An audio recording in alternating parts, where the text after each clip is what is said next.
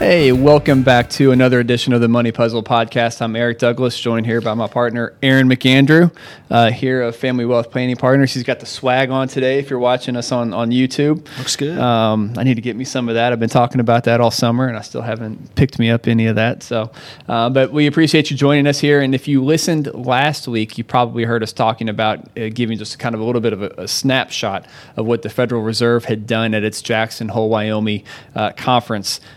It was on August 26th, I believe, and, and the stock market in response uh, took a little bit of a nosedive uh, on on that Friday heading into the weekend. So that was certainly a fun way to, to kick things off for the weekend. But what we wanted to talk about today was, and it's almost like a broken record this year, but it's really hard to to to do these podcasts and talk about you know financial planning mm-hmm and not talk about inflation and what we do in response to the record inflation and the record stock market volatility that we're really seeing this. We have to talk about it um, and what we do as a result of it. Don't I mean? Don't you think? Yeah, No, absolutely. I mean, we're getting, you know, when, I, when I'm having my client meetings or going through review meetings or whatnot, uh, it just you can't get around the topic of not that you want to get around the topic, you want to hit everything right ahead, but the topic always comes up is okay, what do we do?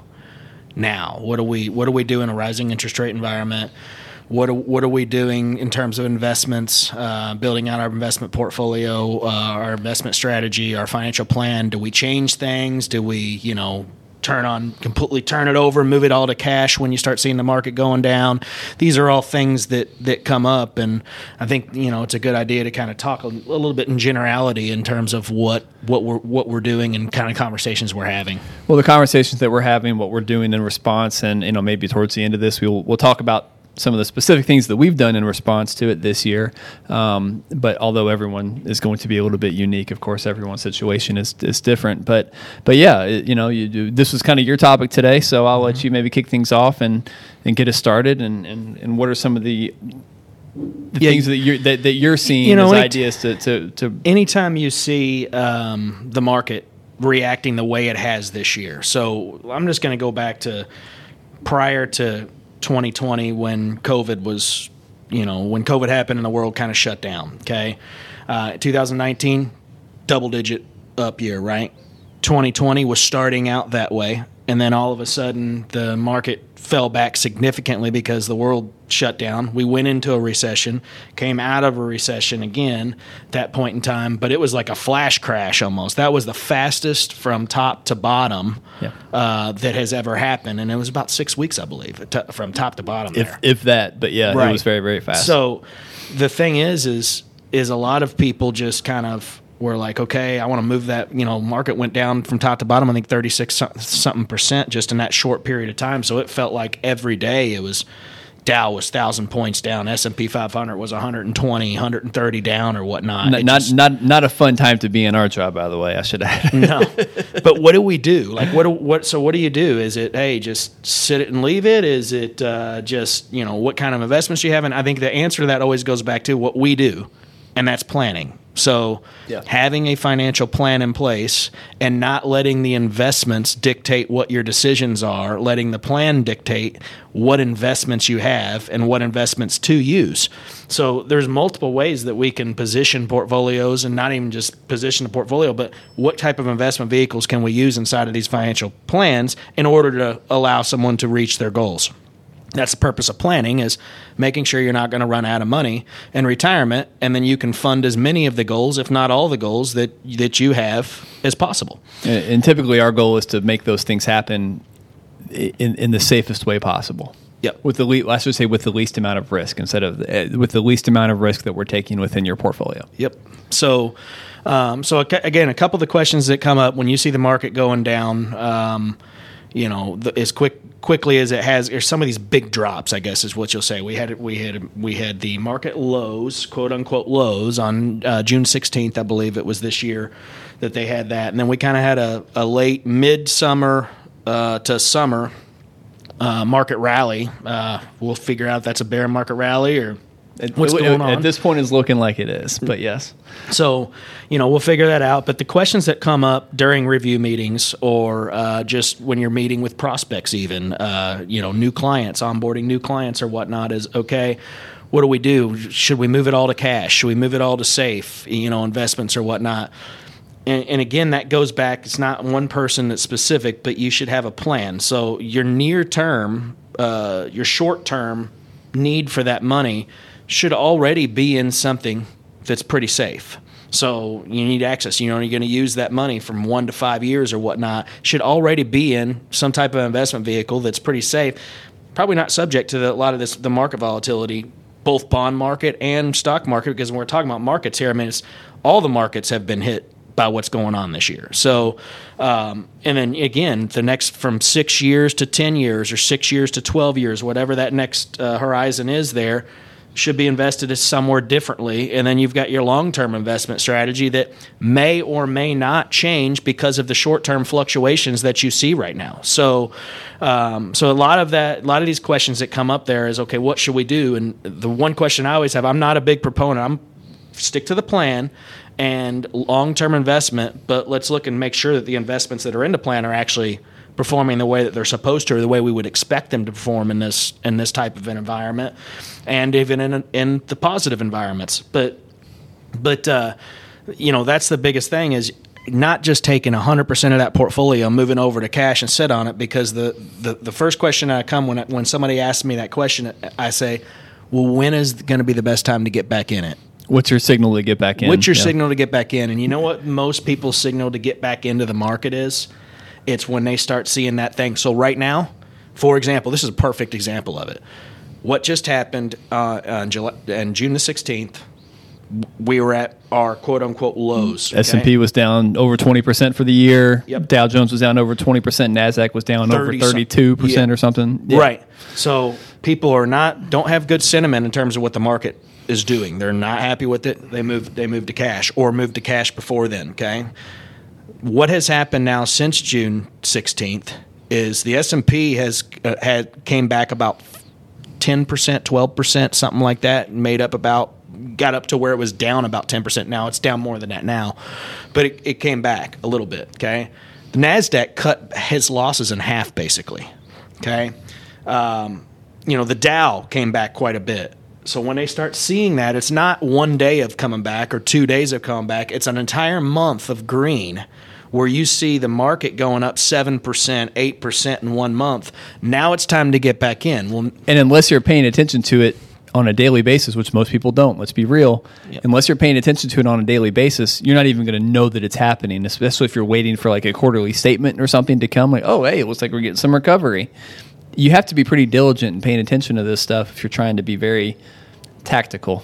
I should say exactly as far as when you're going to try to move in and out. Yep, and and unfortunately they say now, well now now it's time to get back in. Now it's time to get back in. Well, what are we dealing with now again? Inject some more volatility in the market, and it's only going to take a few of the days like Friday, or if even a few, for people to say, "Give me back out," and now you've officially lost even more than what you've in what you were down before.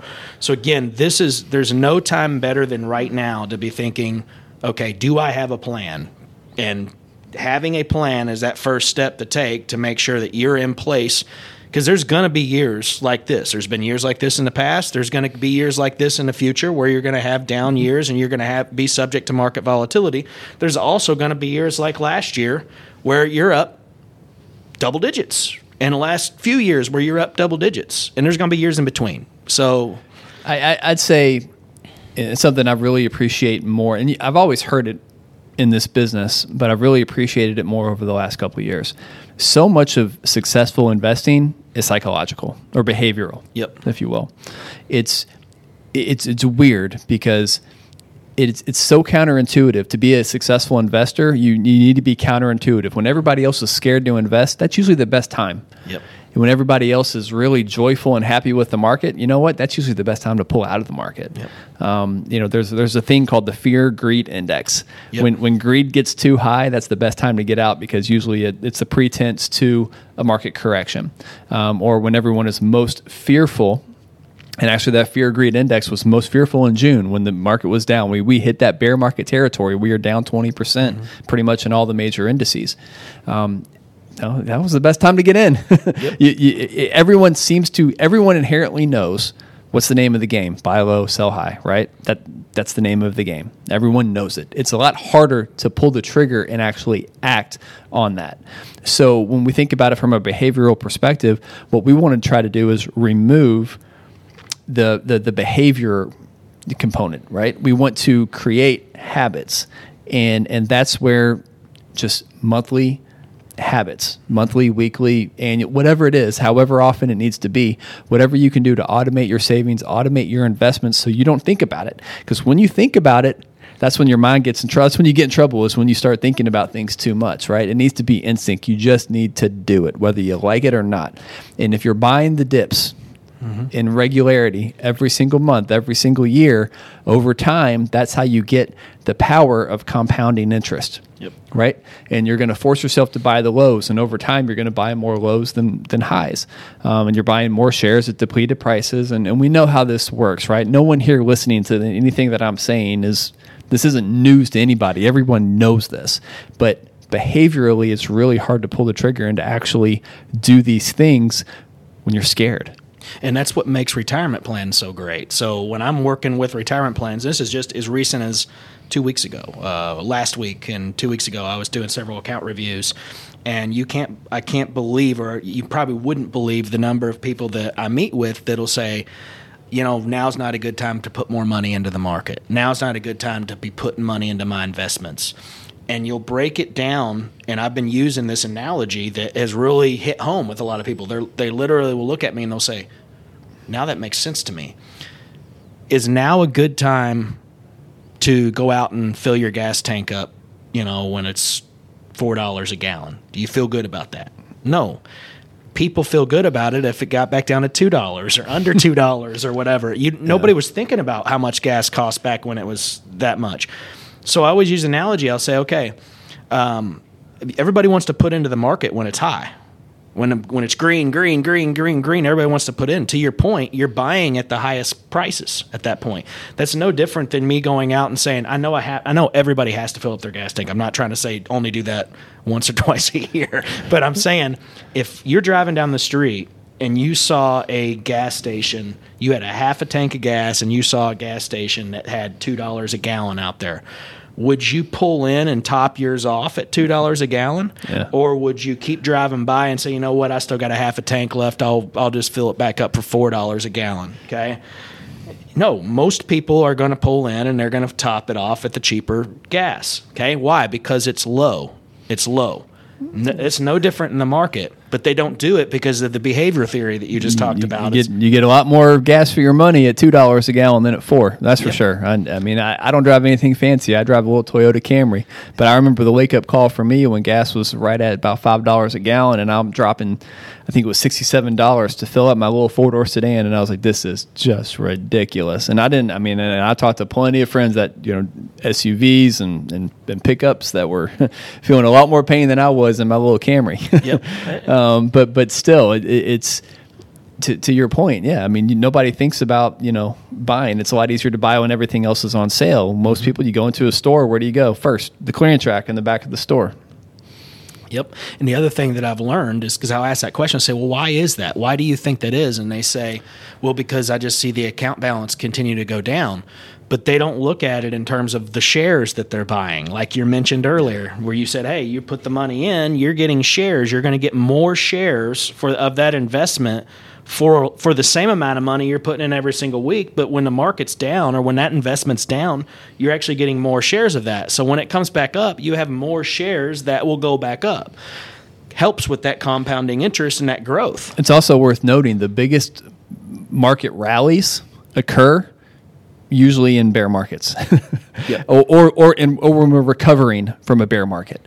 Um, so when the market is at its lowest, that's usually when you see the biggest rallies in the market. That's when you, whatever tipping point that is hit, whenever low point is hit, um, that's when you see the biggest gains, um, you know, uh, occur. So if, if you're waiting on the sidelines, waiting for the perfect time to, to come back in and, and play the game, um, you're gonna you're gonna miss out on the, the best part, uh, which is those huge market rallies. Yep. And I saw a statistic uh, when I was doing one of these presentations or whatnot. One of saw a statistic doing when I was looking at some research here.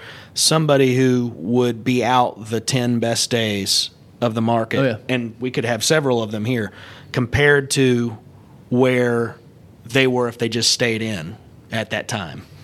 It was a huge, significant difference over over a period of time by trying to time it. Yeah. Um, you know, timing the market to me is just like somebody that tells you when they tell you that, oh my gosh, I made this much money or I made this much on this investment or whatnot. They also haven't told you the amount of times that that they've lost that Oh yeah. or whatnot. Oh yeah. So let, let's shift gears here a little bit. So we've we've kind of been a little more philosophical, right? Um, you know what to do, and you know don't panic. Basically, everything we've just talked about is don't panic, right? And you shouldn't.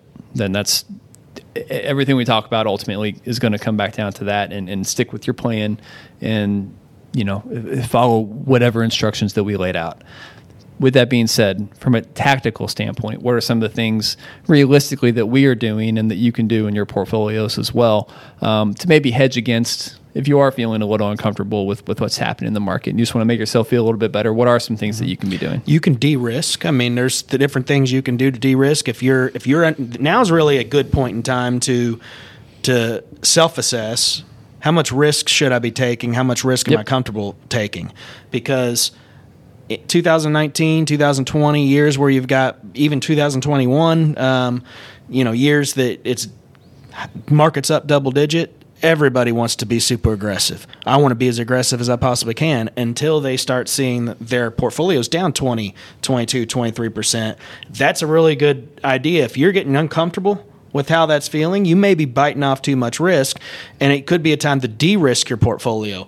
not saying move it all to cash, I'm just saying de risk the portfolio to take out some of that exposure to um, that equity exposure that may be causing some of that.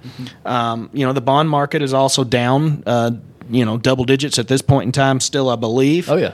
Um, so, you know, that again, we're in a rising interest rate environment at that point. When interest rates rise, bond values fall.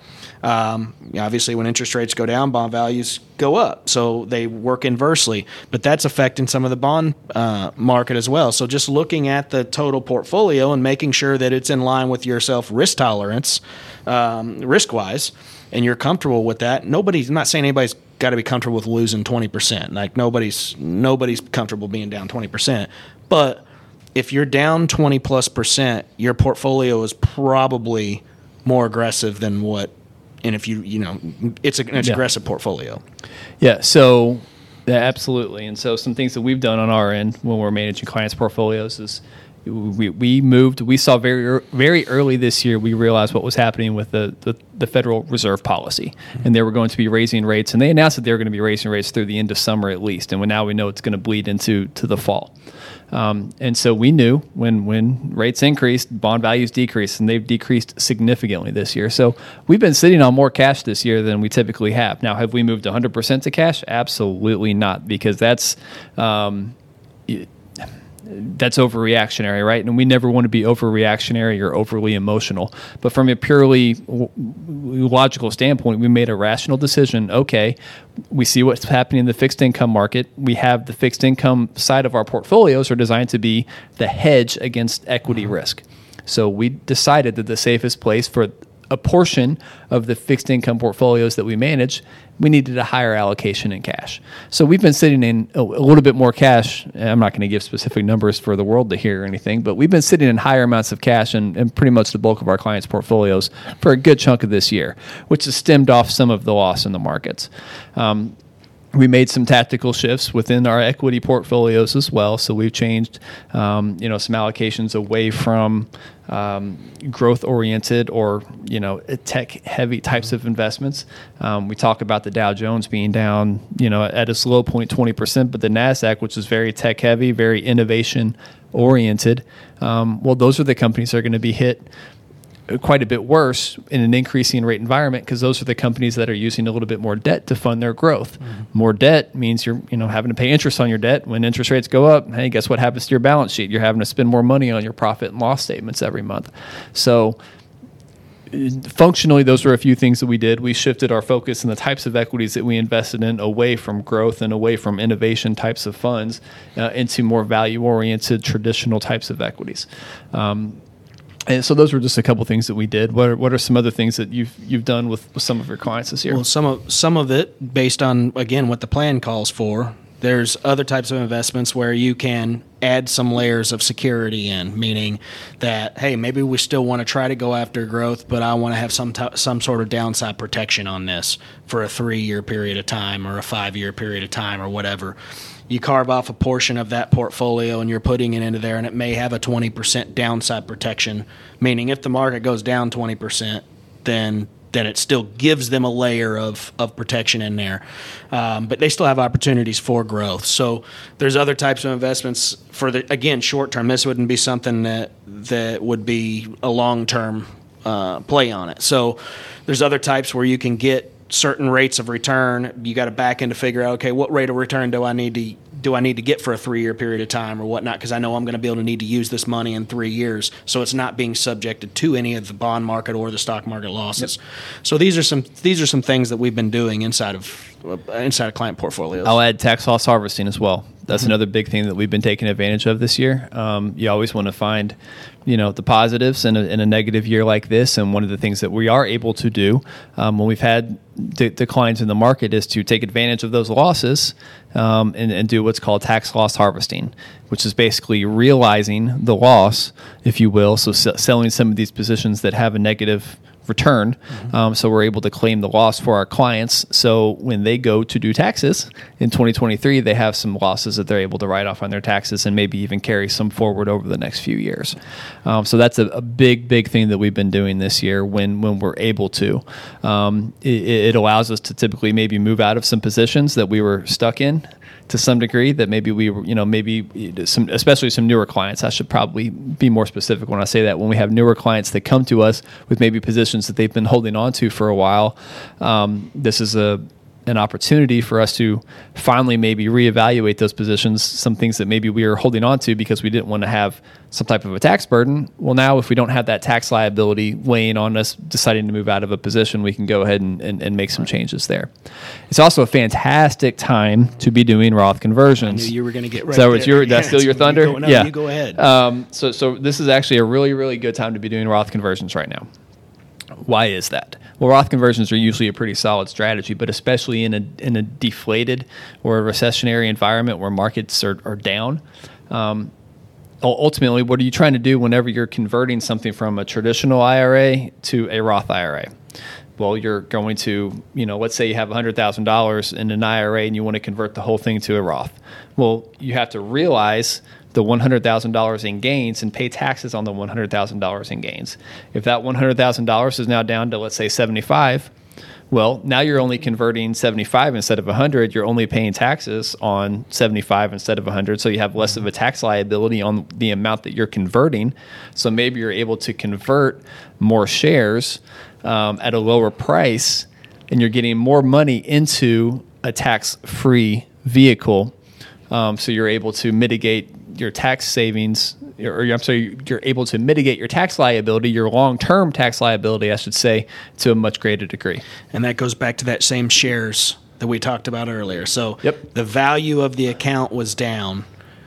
The, num- can, the yes, number of shares didn't the change. number of shares didn't change. So yep. you're taking the same value. You're taking the same number of shares, converting it to the yep. to the Roth paying less taxes than what you would have paid because the value of it is down, and that same number of shares has the opportunity to grow back the way that it does when the markets or the investments come back. So that's another great example of the difference in looking at the investment accounts as the number of shares that you own, not just what the value of it is. Yeah.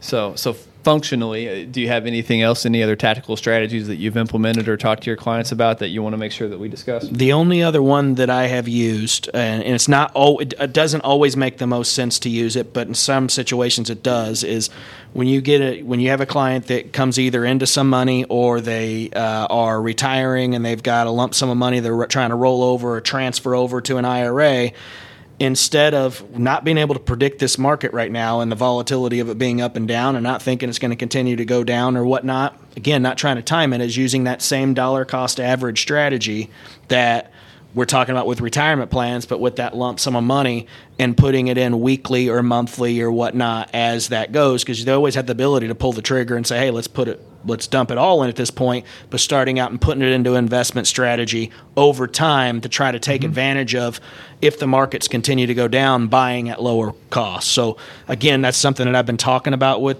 two clients with, um, and several clients like that idea. And if they, you know, they're on board with that idea, we'll, we'll implement that too. Oh, yeah, for sure, absolutely. So, with that being said, um, do you have questions around your portfolio? Are you making any changes? Do you have questions about what changes maybe you should be making right now? Do you have a plan put together? Uh, is that something you need help with? Please give us a call 502 200 5210. You can visit our website, FWP partners.com. You can schedule a meeting directly from the homepage of our website if that's easiest for you. Even schedule just a, a free 15 minute consultation, and we'll be more than happy to start chatting with you and, and, making sure any of the questions and concerns you have about your personal financial situation are properly addressed. Uh, we'd love to have you come in. If you have any more questions, uh, please come in to see us as well. We'd love to address those. And um, if anything that we had to say today resonates with you or resonates with any friends or family that you think might benefit to hear it, we welcome you to please share our content. We would greatly appreciate that. With that being said, thanks for joining us, and we'll see you next time.